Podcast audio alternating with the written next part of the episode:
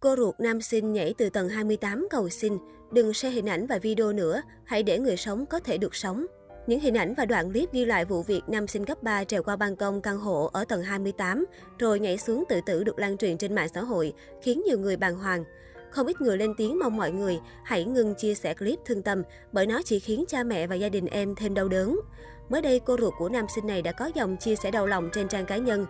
Chưa từng nghĩ có một ngày câu chuyện gây chấn động mạng xã hội lại là câu chuyện của gia đình mình. Phải ạ, à, câu chuyện ngày hôm nay về một nam sinh trường arms chính là cháu ruột của mình, người bố đang chịu sự chỉ trích của cộng đồng mạng, chính là anh cha ruột của mình.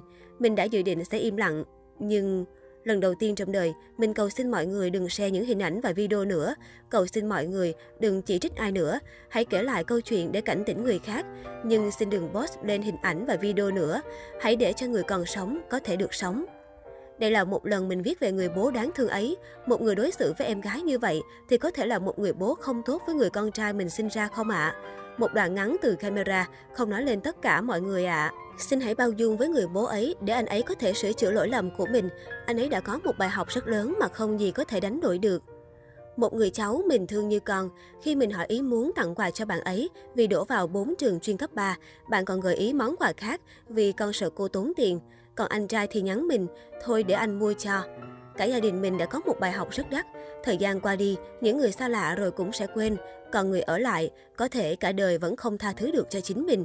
Xin hãy trân trọng những gì mình đang có và bao dung hơn với mất mát của người khác. Mình luôn thật tâm mong bình an và những điều tốt đẹp nhất sẽ đến với mọi người.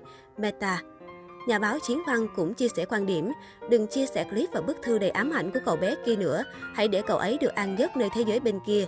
Và quan trọng hơn, hãy để cho bố mẹ, người thân của cậu bé được sống tiếp, không phải chịu thêm sự dằn vặt đau khổ cắn rứt khôn nguôi. Cháu bé học cấp 3 ở ngôi trường danh tiếng thủ đô, điều đó chứng tỏ bố mẹ cũng phải có sự quan tâm dạy dỗ động viên đầu tư định hướng nhất định. Còn quyết định chấm dứt cuộc đời của cậu bé là gì? Bố mẹ có là người trực tiếp gây ra quyết định ấy hay không? Chúng ta đều là người ngoài cuộc, không thể biết hết, hiểu hết để phán xét chỉ qua đoạn clip ngắn ngủi và mấy dòng chữ viết không rõ nghĩa trong một vài phút kia được. Ở tuổi của cháu bé, không phải cứ điều gì cháu nghĩ viết ra đều là chân lý, nhất là trong lúc tâm lý đang hoảng loạn. Những bậc phụ huynh có con ở lứa tuổi mà tâm sinh lý đang phát triển thay đổi mạnh mẽ, hãy xem đây là bài học, mỗi người tự rút ra cho mình điều gì đó quan trọng, thay vì lên án phán xét. Nói thật, dạy con là một quá trình, là tổng hợp của nhiều phương pháp, không có mẫu chung để mọi gia đình đều có thể áp dụng được. Mỗi đứa trẻ sinh ra vốn đã khác nhau về mọi thứ. Những đứa trẻ sinh ra trong cùng gia đình tính cách đã khác nhau, hoàn cảnh mỗi gia đình khác nhau. Môi trường sinh sống của từng gia đình trong cộng đồng cũng lại khác nhau, nên áp dụng chung cách dạy con là điều không tưởng. Nhiều chuyên gia giáo dục tâm lý lên TV, sách báo giảng ầm ầm về nghệ thuật dạy dỗ con, nhưng về nhà lại bất lực với cậu ấm cô chiêu của mình. Vậy nên với con cái, hãy cố gắng quan tâm yêu thương chúng thật sự, yêu một cách lý trí và chừng mực, văn minh. Thế thôi, còn đâu trông vào số phận. Không nên lấy một câu chuyện buồn để chỉ chiết dạy dỗ nhau, cũng đừng vì thấy một hành động đau xót kia mà sợ hãi vội vàng buông tay thỏa hiệp mọi điều với đám trẻ. Chỉ lo mình làm gì trái ý là nó rời bỏ mình.